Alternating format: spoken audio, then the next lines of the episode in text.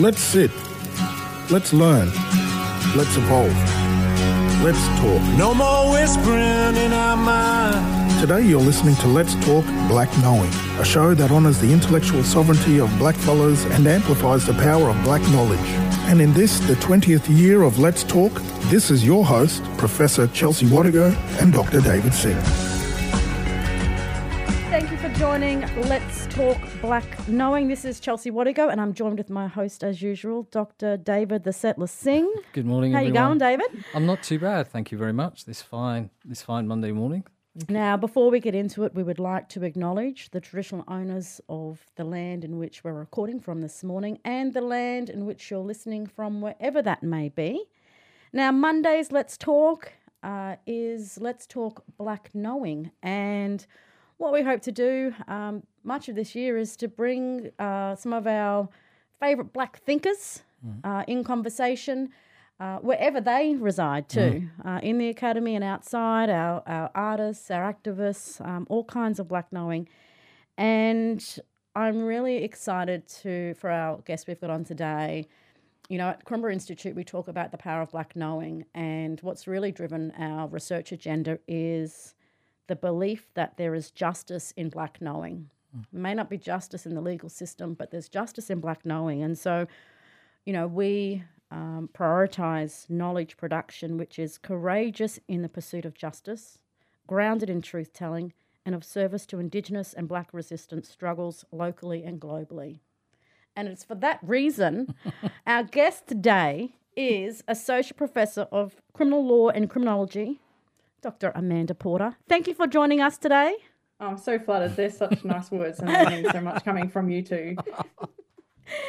Now, Amanda, for our listeners, and as is tradition, um, can you uh, introduce yourself um, to our listeners?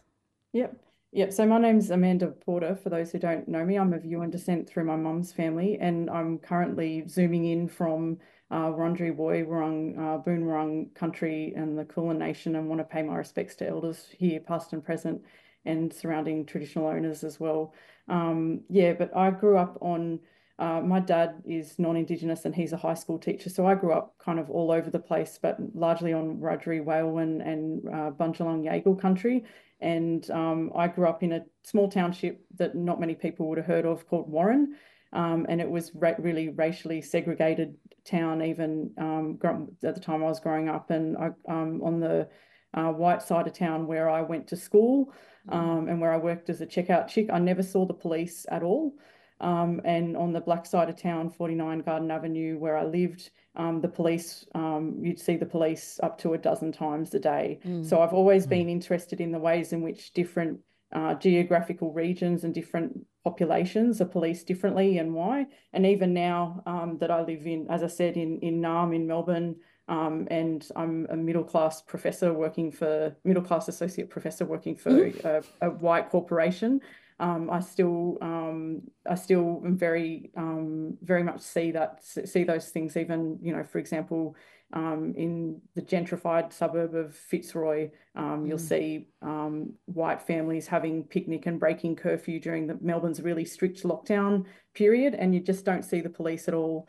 Um, so I've, I guess, um, so even with, that gentrification, um, still, um, I've always been interested in in those questions, and I um, study and sorry, I teach and research uh, police accountability law and race discrimination law um, at at the university. That's me in a nutshell.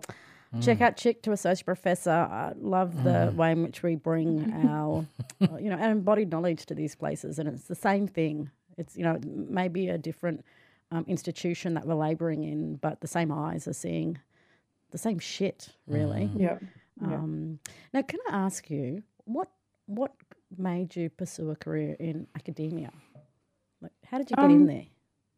Yeah, that's a really good question. As I said, I've always been interested in those questions, like why different populations and different geographical areas are policed differently and why. And I guess when I was um, studying some of the major cases that um, were on the television and that were not happening not so far from where I was living was, for example, the death of Mr. Gundy, mm. who was the 29 year old um, father of one who was shot in his um, in, in his in his home in his mm. family home during an illegal um, illegal raid by the special the SWOS team, the Special Weapons and Operations team, now the the tactical um, the TRG.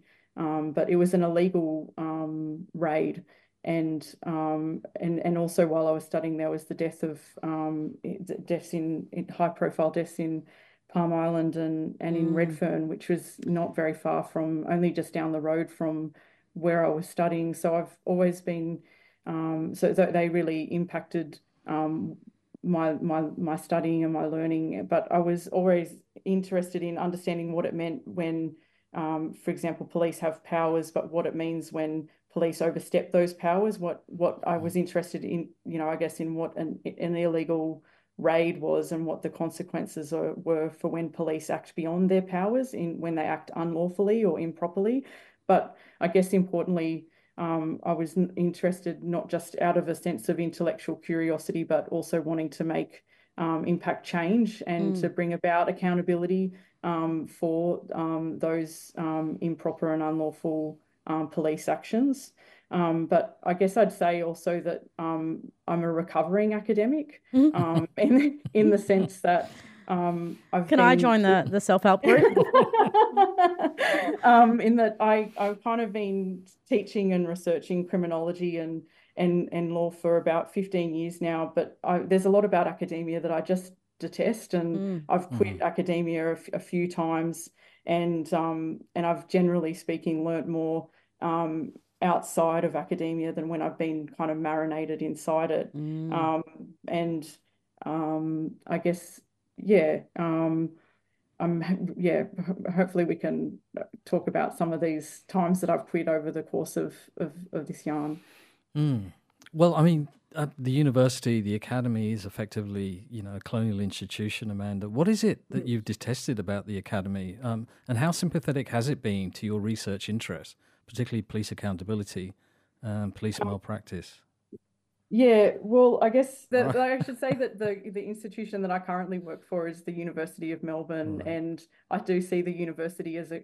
I guess with my criminology hat on, I can't help but see the the university as a crime scene, hey. um, especially especially the university that I work for. And so, to answer your question, they're mm. not so sympathetic to my view on things. But right. um, I, I say I don't say that lightly. The University mm. of Melbourne um, has a collection of around 1,800 unrepatriated ancestral remains. Now, that's more than any other university or higher education institution that I've ever worked for. And I should say that not every institution has been like that. I've had some really um, positive experiences at working at UTS for um, at, uh, through at Jumbunna Indigenous hmm. Institute mm. of um, Education and Learning under Larissa Behrendt direction, mm. and I've had some positive experiences here and there. But the University of Melbourne has um, repatriated zero um, from its massive collection, and I'm not, as far as I'm aware, it's the largest collection of any higher education institution in Australia. Um, it also has contracts with Lockheed Martin, um, um, um, and I, I think um, how sympathetic the university is to supporting my research. I, I, I think um, it's fair to say that they're not, um, uh, uh, yeah, not not very, and um, they keep close to. Yeah, I, I don't know how else to answer that other than no, David no, knows the answer to this not, question. I, He's making out. Except, except that they, um, I'm I'm not universally loved. I guess we'll just put it that way. And I guess the to to answer the you know my own question about the times I've quit university, the mm. the sec the the second time I quit and the real big time I quit, I was um, I just um, received a really big grant that I was excited about, and um, I'd landed a a, a a real posh job at UNSW, but I quit everything at that time because um, I was working on a as an editor, as a, sorry, as an editor for the um, Australian and New Zealand Journal of Criminology, mm. and I'd worked on that board for about um, you know, uh, two two to three years as it's a volunteer position, and as part of that role, you oversee the the research that comes out from that journal. And I was just I felt so ashamed by um, the material that was this coming out, just in terms of the deficit discourses, not only of Aboriginal and Torres Strait Islander people, but it's also the research that was being produced was elitist, it was ableist, um, it was ageist, it was, you know, um, projected, um, I would say, pre prejudicial thinking about over offending on for young people, mm. as, as well as for all sorts of other racialized and minoritized populations. And I just felt so ashamed by what was being published um, that I quit that particular role and I quit my job and um, um, uh, work, had, had a break and, and worked on a campaign to stop the construction um, of a of a of a, a mega prison on Yaegl Bundjalung country where where where I was living at the time. Mm. Wow.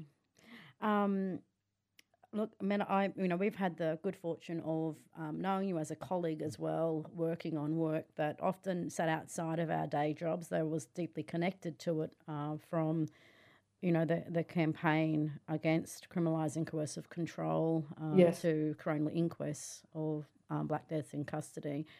And, you know, often that work, it's not what we get paid to do when we go to work, it's the stuff yep. that happens outside of and around it. And um, I'm, you know, really glad to have you on the show and have some of these yarns uh, because we we kind of talk about them, um, you know, in uh, private spaces. But I mm. think yes. for blackfellas thinking about um, the academy and intellectual work, I think it's important that we have some of these conversations for others to think about. Because I know when I um, first did a PhD, I wasn't thinking about an academic career, and I didn't really have a sense of strong sense of myself of the importance of intellectual work.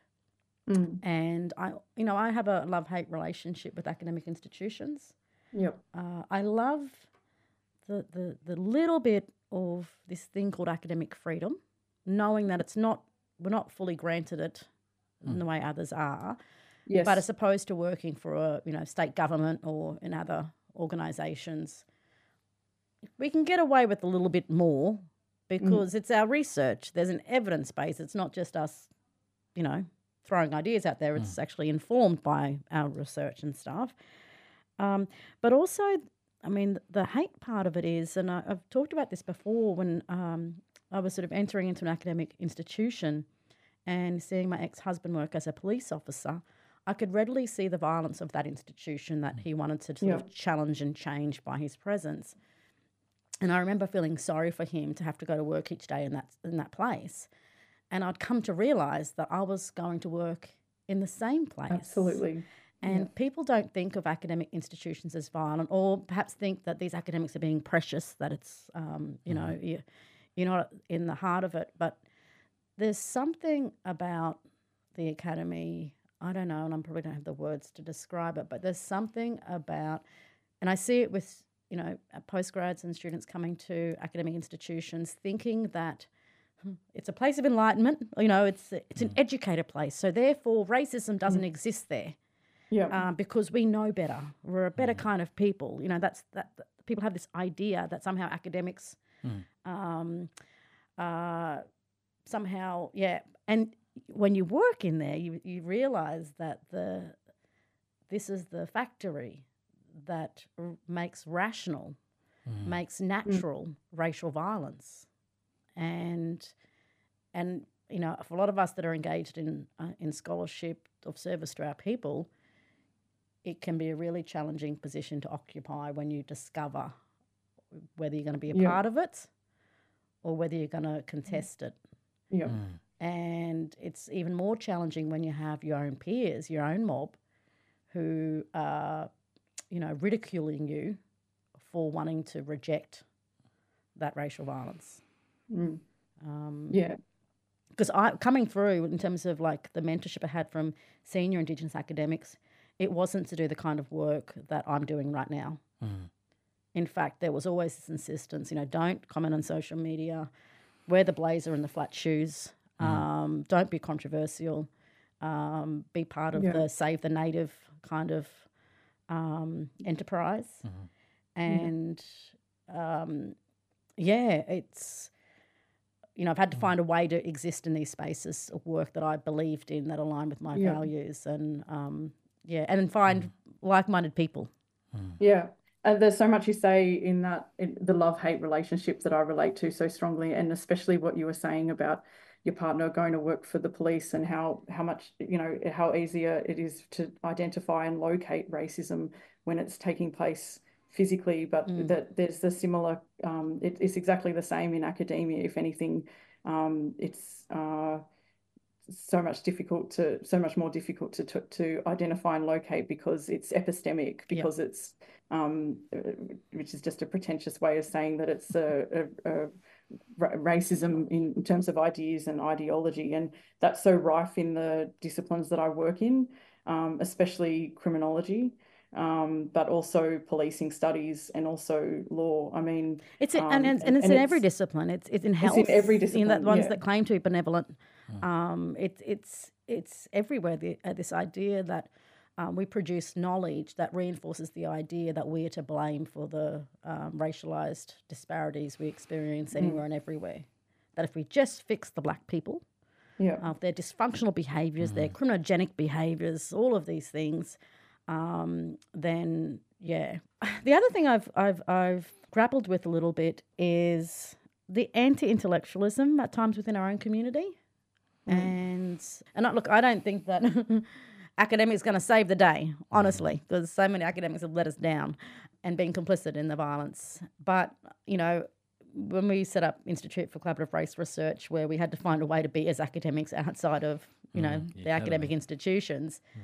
for me, you know, I always say there's there's the nerds have a role to play on the front line. That there is important intellectual work that we need to be undertaking, and that's not the exclusive domain of those with a PhD. To be clear, absolutely. Um, yeah. And but so I grapple with that. Um, there are those that dismiss intellectual work as being a bit frivolous, or you know, doesn't make a material difference, or it's not doing the hard work, the real labour kind of thing. Um, and and, and, and, and yet, when I've seen the power of, I mean, you both your respective intellects put to work in the cause of a particular case, for instance, a coronial inquest, um, I've never uh, seen anything like it. It's as powerful as standing on a front line, literally, or standing outside a coronial court.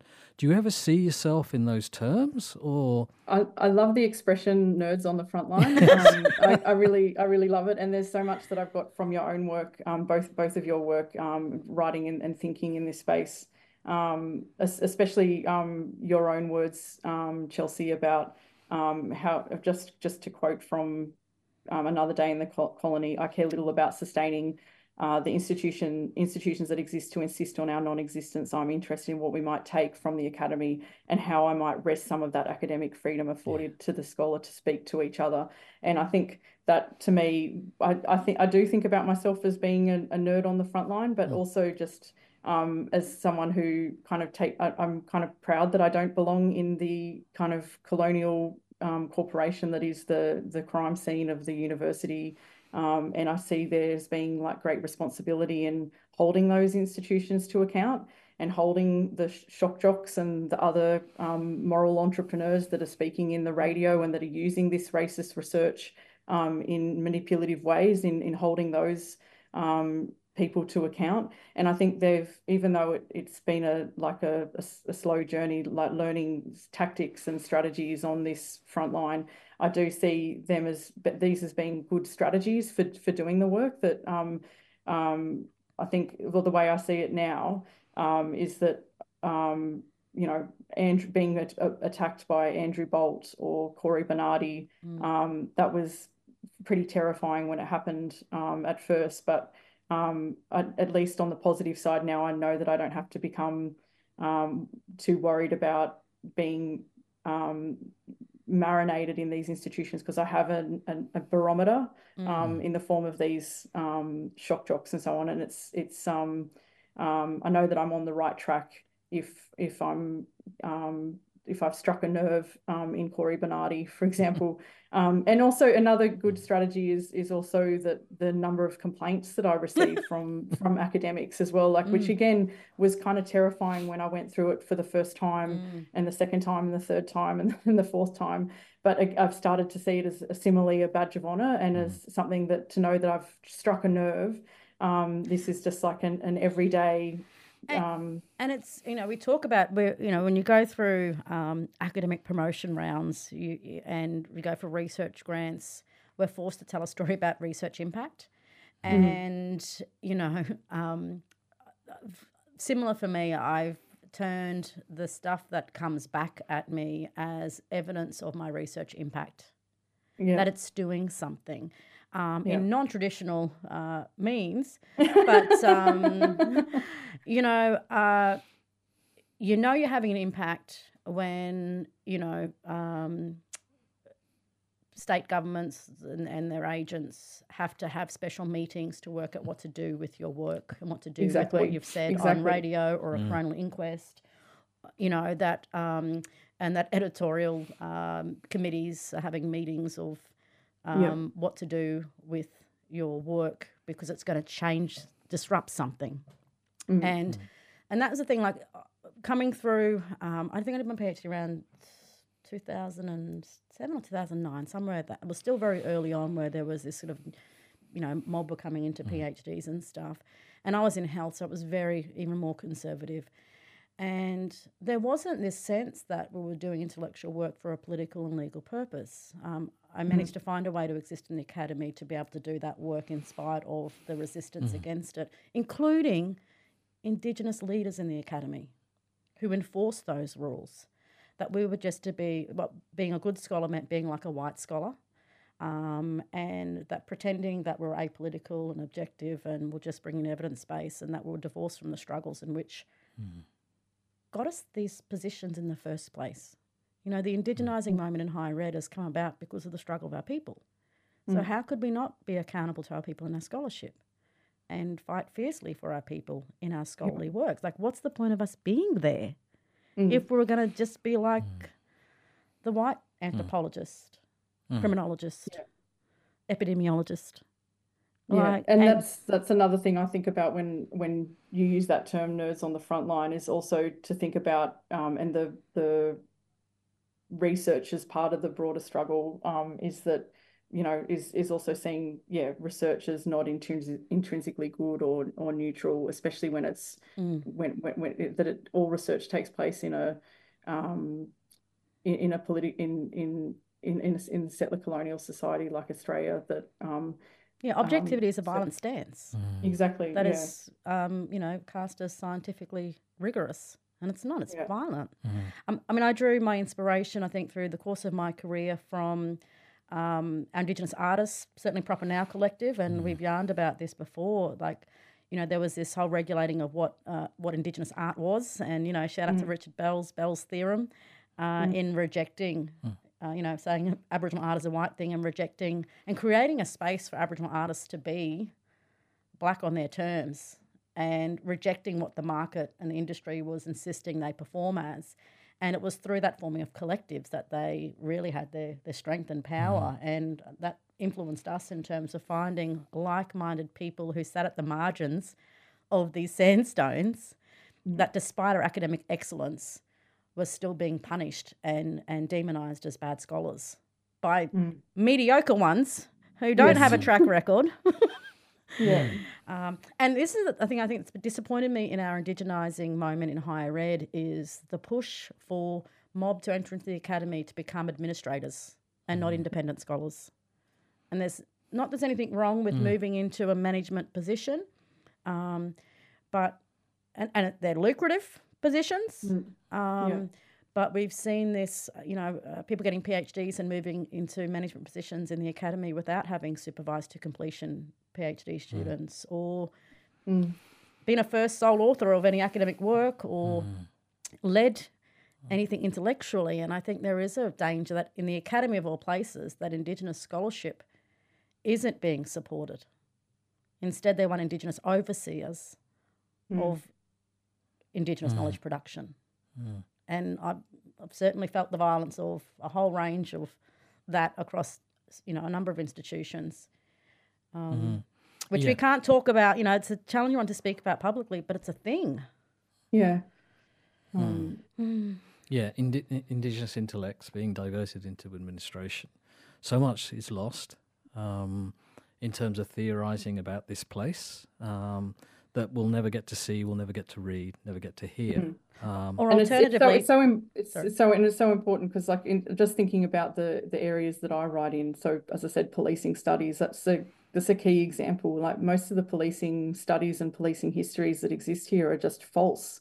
Mm. Um, and that goes for school curricula, but also the university research that's being produced most people still write about about the police as though it was you know invented by Sir Robert Peel and the mm. friendly bobbies in um, 1829 but um, the the true history of the police predates that by 50 years and mm-hmm. the police has always been about um, securing white property um, mm. and the the true the true history of the police is, is involves the West India committee that um, that that funded the entire service and they were only interested in making sure that the sugar that was being produced from the plantations in the Caribbean that they owned wasn't being um, stolen by the, the the workers, and that's why they set up set up this Thames River Police to try and um, um, to try and stop sugar being um, um, sugar theft from on, on and off the docks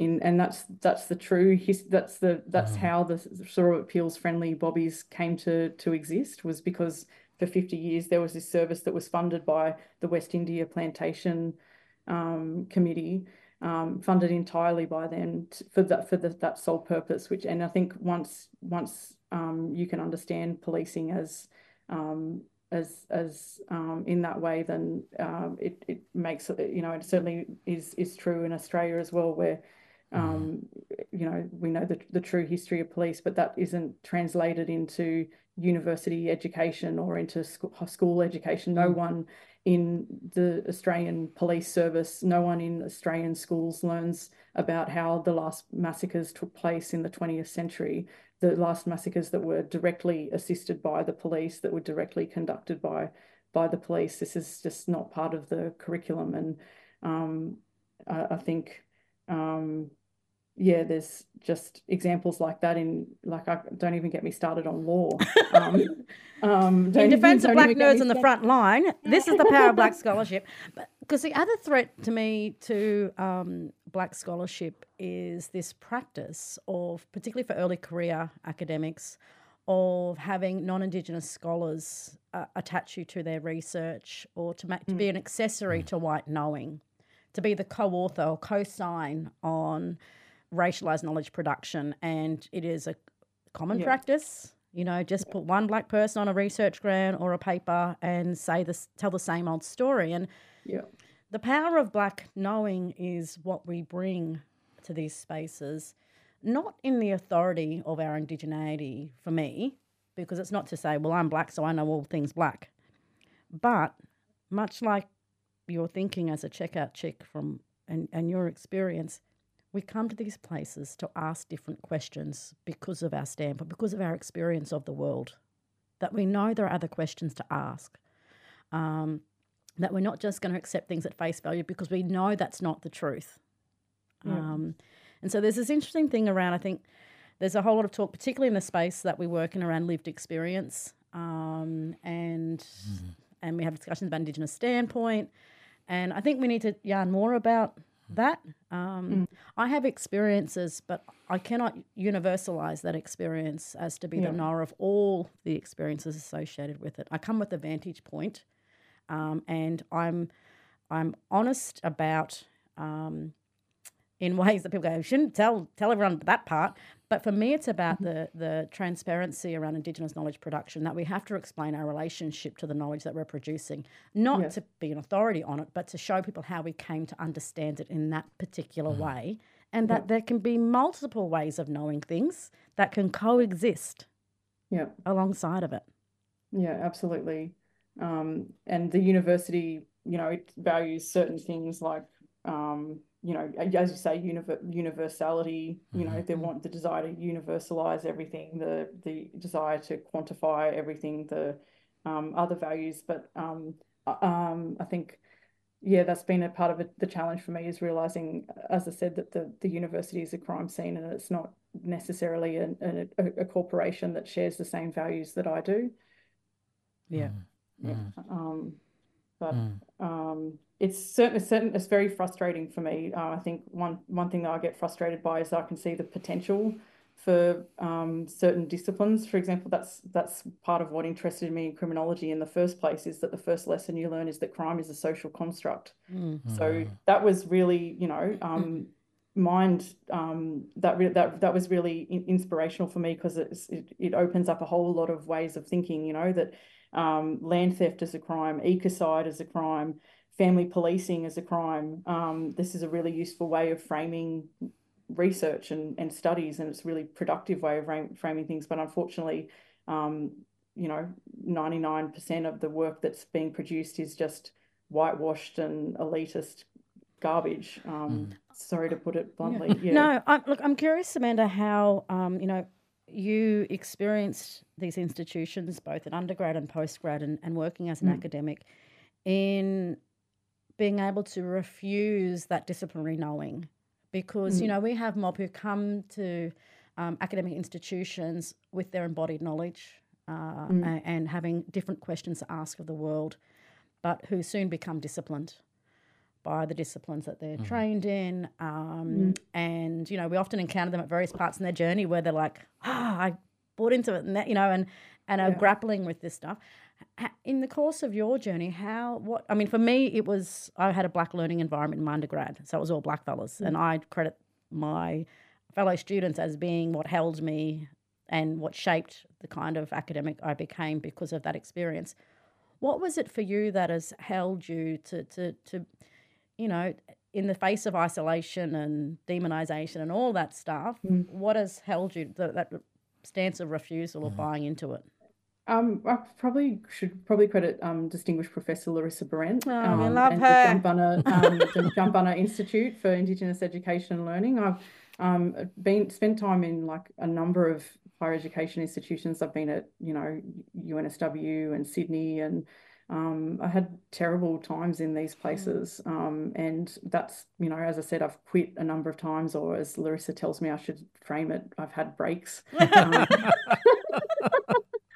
But at the time, I do see it as quitting academia, you know, like, Yeah. um, and that's the time when I wrote my fake journal and stuff like that, you know, that's as a way of trying to see some of the humor in the situation, um, and, um, um, yeah, and for, for those who don't know, that's one of the few things I have written that I am proud of is my fake journal of Aussie criminology, I- I- which is a satirical journal, um, which kind of takes the mickey out of some of the the articles that I've been um, criticizing so far. Like there's a like, there's a type of article that that finds finds you know particular kind of prominence in these these fancy journals, and the purpose of the satirical journal was to kind of yeah to, to kind of um, make light of them and to to dissect the methodology so so you could see how silly it really was it Uh, really is and how how how stu- how just as you said mediocre Chelsea I think Mm, yeah. is the word that springs to mind. They're not even yeah. smart. Like, yeah yeah um, exactly they're just nepo babies but in the academy yeah I want to come back to the journal, um, but I also I just want to yeah take a moment for distinguished Professor Larissa Behrendt. You know, she is iconic, and not just because of her style, but her spirit. Um, I know Yeah. so many mob in the academy who she has made time for, even though we have no actual relationship with whatsoever. It's not an she has no need to cultivate a relationship with, but genuinely cares. Yeah. Um, and is supportive of scholarship that looks different to what she's done without seeing as a threat to her standing. Absolutely. And like to me, she's my, um, you know, I hate black role models, but um, she has been someone for me in the face of all the pressure of the various, you know, um, overseers that were supposedly cultivating my career but exercising violence. She was the shining light because I was like, she writes fiction, she makes documentaries, she did the review of higher education, um, she took on Bolt, like she was everything she won that all case at once yeah and won the case you Yeah. know and the and just and sh- the generosity of spirit in the midst of all of all of the stuff and she copped it too from her peers Yeah. um, from black fellas in the academy they came for her very publicly she copped it from the australian and Yeah. the way in which she holds herself and holds mob in the academy i'm just like i'm so grateful that here, she yeah. she was there um, and is there. Um, Yeah, Yeah, and anyway, I don't. that's- I'm the same. I echo every every every word you've just said there, Chelsea, and I wouldn't be here without her. Mm, bless. Yeah. But let's get to this journal. See, uh, the other thing I love about you, Amanda, because um, on Twitter, when Twitter was actually fun, Mm. um, can we talk about being an academic and social media use and Yeah. how you played Um, with I it? I get in trouble with it. I'm, I'm having a break Really? from it at the moment on the advice of um, someone from within the university who's, again, this is my other, in addition to HR complaints, um, which I've received a lot of, I also get a lot of defamation threats. You're in good company, Um, Amanda. so um, I'm having a bit of a break from social media at the moment um, due to some things that I've said that may have been defamatory. Um, um, Look, if but, they're true, then um, that truth is a, uh justification. But Yeah. apparently, it doesn't work when it comes to No. black academics. And the academic freedom is one of the values of the university, but as you say, Chelsea, it doesn't always extend um, to us. Yeah. I've had to pull out the charter a few times uh, that we've signed up to go, well, before we have this meeting, can we just make sure that it aligns with this? Yeah. Yeah. But it's um yeah, it's really something the complaints and the the defamation threats just I think because people who know me personally know that it's really just they just know how silly it is that the idea of me being a bully. Um, but, but that's just to be just I'm, I'm not supposed to talk about the substance of the complaints, No. but just I have received numerous complaints against me on the grounds of bullying and Mm. um, I do see that personally, just at, at this stage, at this point of the game, in terms of the number of the complaints and the substance of them, just to say in general terms that um, just how ridiculous they are, and they're more a reflection of um, white fragility than than anything else. Like I really just see these complaints as being everyday issues that have arose in the course of me um, challenging a mediocre academic about um, perhaps their course curriculum or challenging the appropriateness of uh, a course curricula that that doesn't include Aboriginal and Torres Strait Islander readings, you know, just um, challenging other kind of racist stereotypes that have no place in contemporary curricula, you know, like I just see it squarely as doing my job um, and exercising kind of some care and responsibility for students in the class because students should should be in a learning environment where it's free of racial stereotypes and Well, well, that's and right. I mean, when when you when you put it out there, it's because you're actually thinking about our duty of care to our students, Mm. um, and so but you get cast as the the violent one, not Yeah. the, the actual perpetrator. Um, bully, and, yeah. and people don't realize that. I think you know certainly um, in my use of social media, going back probably a few years back, when in the midst of all of the nonsense, was that it's not as though we didn't you know, turn up to the committee meetings, you know, the teaching and learning committee meeting, or, you know, have the polite conversations with colleagues and the educative approach and gave s- solutions and strategies and did the work for them to help them be less violent. Um, it's not like we did we went straight to, you know, Twitter um, to roast someone. no, It was as a result of all of this refusal um, and Abs- absolutely. And usually, like in a in a context where you know we're showing some a, quite a significant degree of restraint.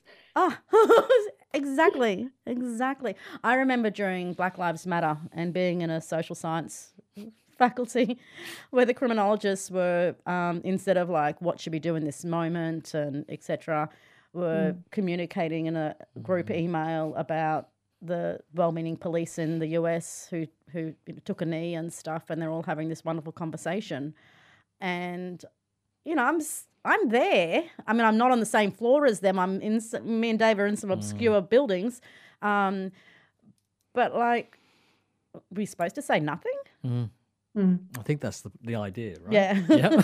know your place. Yeah, it's the um. There's not. I'm not. I'm not good with words, but just yeah. There's something about the the violence of civility in those contexts mm. that that you're expected to to say silent and and and and not rock the boat or ruffle any feathers. I mean, in the midst of this r- rallies of black fellas being shot on the streets, mm-hmm. and then the criminologists in their Black Lives Matter moment mm. are glorifying mm. police in the US. Uh, uh, yeah, can we talk I'm not, about? I'm not at all surprised. Um, yeah, I'm not at all surprised. Like Australian criminology is is something else. I have to say, yeah, it's n- not a competition, but um, uh, yeah, I, I my war with Australian criminology has has has been going on for several years now, and I don't see them as actually capable of reforming themselves. Oh, they don't want to. Um, No. And I mean, I'm not a criminologist. I just, um, but I have some things to say about criminology. Um, just as an outside observer or someone who you know occupied kind of a space amongst them in one of my one of the stints that we had where we got shifted around the university. And um, yeah, and what struck me was, you know, people protest the police, and rightly so. Um, but when we talk about abolition, we've got to abolish criminology. Yeah, It's the machine. I mean, it's, we it's the machine that creates the. they, they the- literally the- have cops in the corridors, like that. Get the, the, there was a police officer who had an office on the floor in the department, and me and David, with our research grant, Yep. there wasn't room for. Yep. But there's, always a room for a there's cop in criminology. There's police officers who are industry professors at some Australian Oh, of universities. course. Um, there's there's police That's next level who coffee are, with cops, isn't it? there's police officers who are chairs of criminal entire criminology departments, um, and um, it just beggars belief. I, I can't understand it. And I've noticed that um, whenever there are academic positions advertised, and we know that those are few and far between, they always seem to hmm. be in criminology. Uh, hmm. Why is it a growth area? Well, of course, it's an arm of the colony. because it's it's something to to do with the prison industrial complex Yeah. and the university industrial complex, and there's a someone needs to create a a, a Frankenstein word there to to incorporate into I think the phenomenon that's happening is both of them. Hmm. You know that there's there's there's the rise of and proliferation of police um re, police university research, and there's lots of lucrative contracts for those who are willing to partner with um the carceral state. And, and and this is what I see as our responsibility as black academics in this space. You know, the Indigenous education is a is a big industry, and we have these Indigenous foundations and stuff to send our kids to school, and um, you know, tertiary aspirations programs, and um, you know, getting them to, to to go to university, and we have a responsibility to be honest about these institutions. And education i you know i'm a nerd. I love reading and thinking. I lo- I, I feel very privileged and grateful that that's my job doing something that i love and believe in. So i'm i don't want to like Likewise. discount that.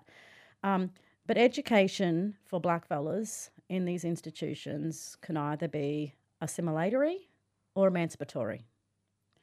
And it what worries me is in much of the Indigenous education agendas, it has this missionary zeal to mm. educate the natives about what's wrong with them in order to save them. Mm. And we want our mob to go into educational institutions to rip it apart, rate it of its resources, um, uh, call out its fake authority, call out its violence, and I would like to see more of our leading Indigenous academics really encouraging our uh, young people, old people, whoever wants to come into these spaces and support them to do that kind of work because it's really hard work. It won't get you fast track to professor, it won't get you fast track to a management position, but we need it um, because these institutions are the make possible all of the violence that our people experience it. They're at the very foundation of it. They're not the solution to it. And you know, I had a row with um, QATSIF up here in Queensland. They didn't give all, all our stolen wages back to our elders, Right. and um, so they set up this fund to for scholarships for Indigenous kids in high school, which you know sounds great. Um, But recently, they were, or they have been a few times now, promoting uh, careers for Indigenous kids in the Defence Force. Right. I mean, that's not problematic at all. Um, and you know, there was a sort of uh, someone questioned, just questioned, was this funded by that foundation or what? And then they were just really arrogant about it, and then boasted how many kids they've given scholarships to to save them, kind of thing. And it infuriates me as a black nerd that um, there are people using education as um, in, in such a violent way and and not seeing it for the possibilities that it can offer. um, and should offer. Mm. Um, in such a violent and deficit way. Yeah, Mm. yeah, it, it infuriates me as a as a nerd as well. Yeah, Mm. yeah. And I love the way your work, Amanda, also reaches out uh, to POC communities as well. Um, you've been a staunch advocate through your work.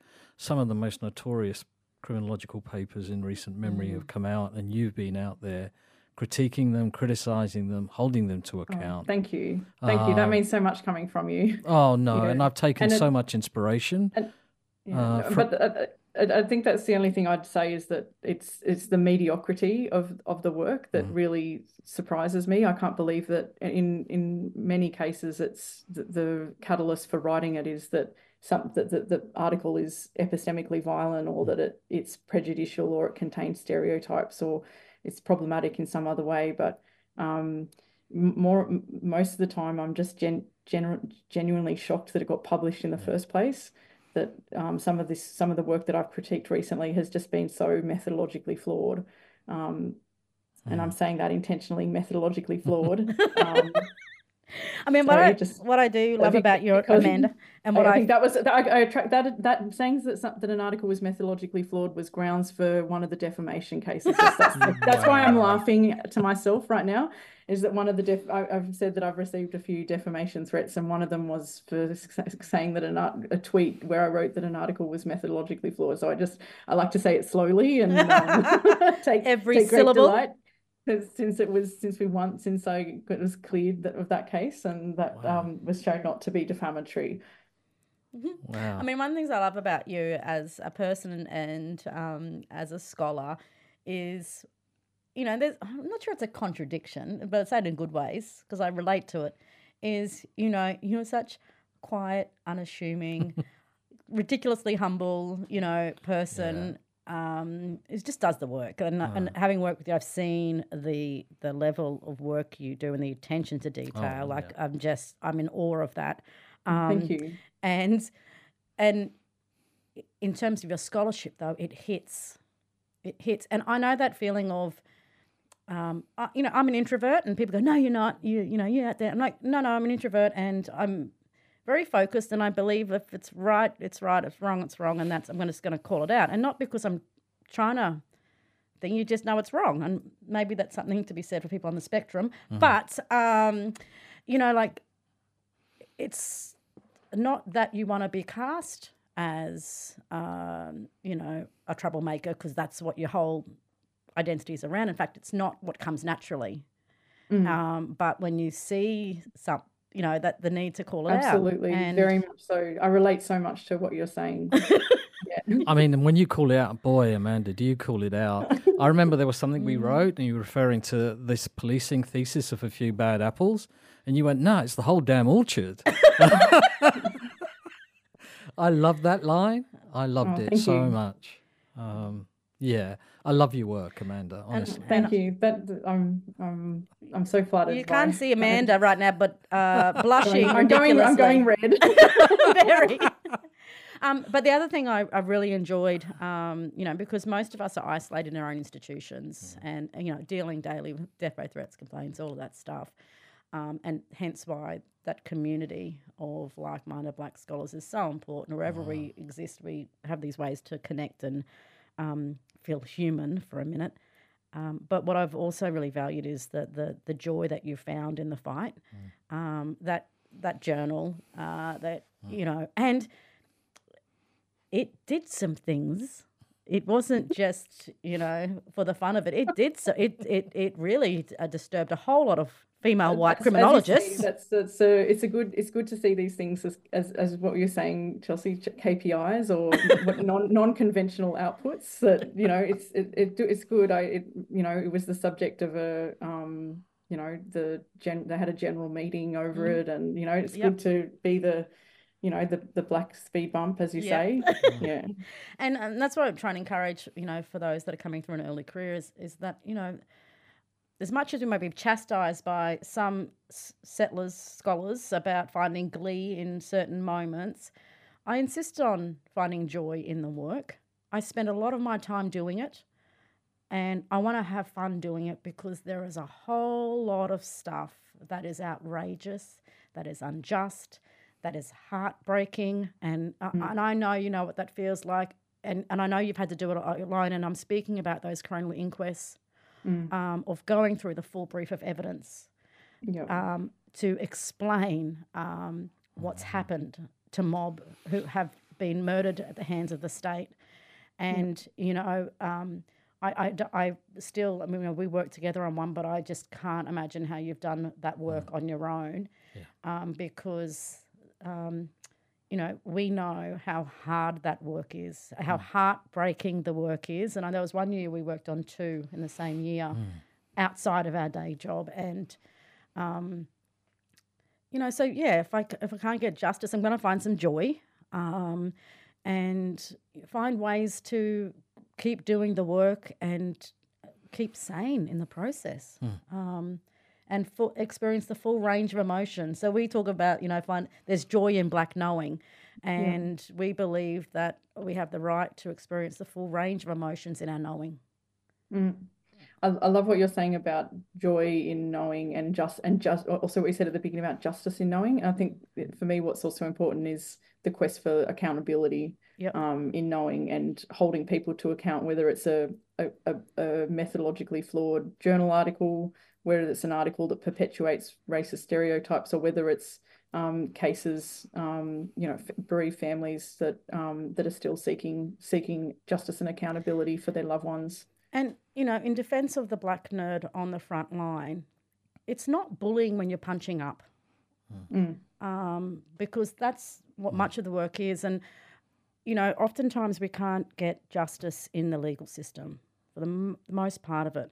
But for me, there's a sense of justice in having our account on the record, having it validated. And I know working with mob who we work with to tell their story, that despite what their institutions will say about them, their story is on the record, their account of things. And there's a justice in that. And we have a responsibility to our mob to make sure our story is told on our terms um, Yes. and not buy into um, the, the script we've been cast in.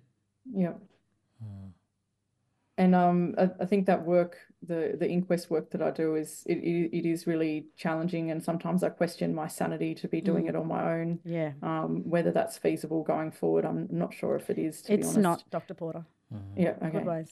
It's not. Yeah. And, you know, and they'll use um, the, the collaboration um, as a way to weaken th- the legitimacy of those reports. And, you know, and, you know, we've seen the tactics um, these violent institutions use Exactly. to um, erase the scholarship, even though we've come with the receipts and they're, you know, we use their own words. It's their evidence, not ours. Um, um, and uh, it's been interesting, like even developing methodology for how we hold the state accountable. And, um, you know, we've moved away from bearing our people's wounds to appeal for justice to actually making visible the violence of these institutions to hold them accountable.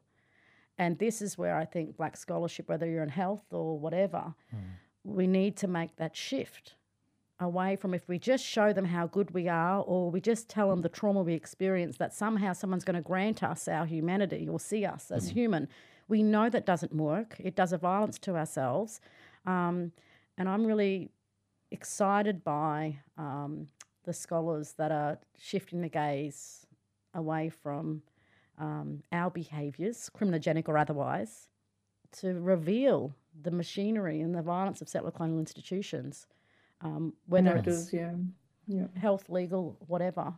And um, I think that's what keeps me in the academy is in terms of the work that's to come through and how we support our undergrads, our postgrads to come with that same insistence, that same, um, yeah, motivation. Mm.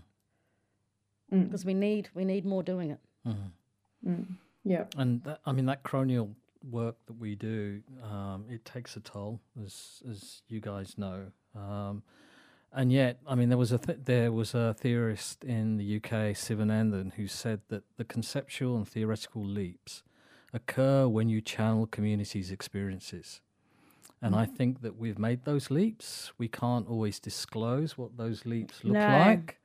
We'll Uh, find a way. It's coming. but black knowing is it's certainly it's alive and well and one day one day we'll let others know how we came to our conclusions one day. Yeah.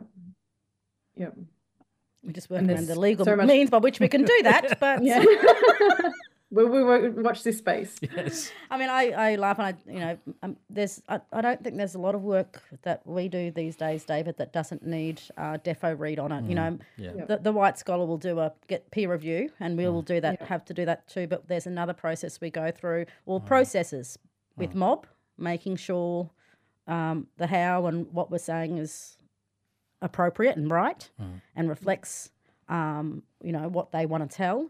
Um, but then there's the legal side of what we can get away with telling as well. Um, but I actually, we just now go into that knowing that that's part of the process. Yeah. If you're going, if you're engaged in scholarship that's going to make a difference, it's going to have some sort of impact. Well, then you've got to strategize for the the legal threats and also the even if you get it through, how they're going to come back for you. Yeah. Because I know in my case, when the QPS, you know, got off on not being seen as racist um, in my arrest, uh, that wasn't enough for them. They came for costs in a no cost That's right. jurisdiction and got money based on the fact that I dared tell in three Yeah. pages of a 200 word book Infuriating. that I dared even speak. So they still come for you even after Yeah. you've cleared all those hurdles. And it's to me, it's just how do we build up and share those skills and um, support each other in that work. Yeah. I could yarn all day with you, Amanda. um, you need to come back on the show because I, Yes. as as things play out and as we work out how we get to speak about some of the work, um, we'd really love you to have have, have you back to share some of Yeah. that with us. Because yeah. there's a whole lot here we've had to talk around and not about. Yeah, I know. There's it makes it hard when you're a bit gagged. Um, well, not a bit gagged, gagged. Gagged. I might leave last word with you, Amanda. I was, I was Yeah. reflecting during this show about some of the bad advice or instructions that I received coming through. Um, if you think about talking to, I got lots of that too. Yeah. we all know it. Um, if you were to talk to um, black fellas who are thinking about an academic career or in the midst of their PhD, what's what's the sort of most important advice you would like to give to them? I'll just do it. And um, I can't encourage it enough. Just and not to, one thing I really regret is how intimidated I was going through by all of the, you know, um, the, the, the professors and the, you know, silly conventions of academia. But um, I just think, as I said, it's, um, it's one of the things that keeps me going is that just seeing the the the strength and the intellect of the next generation. Um, and to- just wanted to do a particular shout out to Natalie Einfeld and to um, so many others, um, students that are kind of coming through and doing work that just runs um, runs rounds around my own work, and um, it's really encouraging to see. And um, I think, yeah, again, academia is just nothing to be um, intimidated by. is a lot of academics who most most academics in um, in many of the places I've worked are just um, sons and daughters of academics, and um, uh, it's and that's I think you know as I said as we've been talking about throughout the course of the um, segment, um, a lot of the work that's produced is incredibly incredible in the sense of its mediocrity. um, so um, co- come along and and um, um, and pursue your research and and interests and strengths, and there's a, a place for you on the front line. Hey, thank you so much, Associate Professor Amanda Porter. We'll yarn you again soon. Yeah, thank you, thank you so much. No more whispering in our mind. Let's Talk, Monday to Friday at 9am on Triple A Murri Country, the National Indigenous Radio Service and iHeartRadio. You can catch up on AAA.org.au, proudly supported by the Community Broadcast Foundation.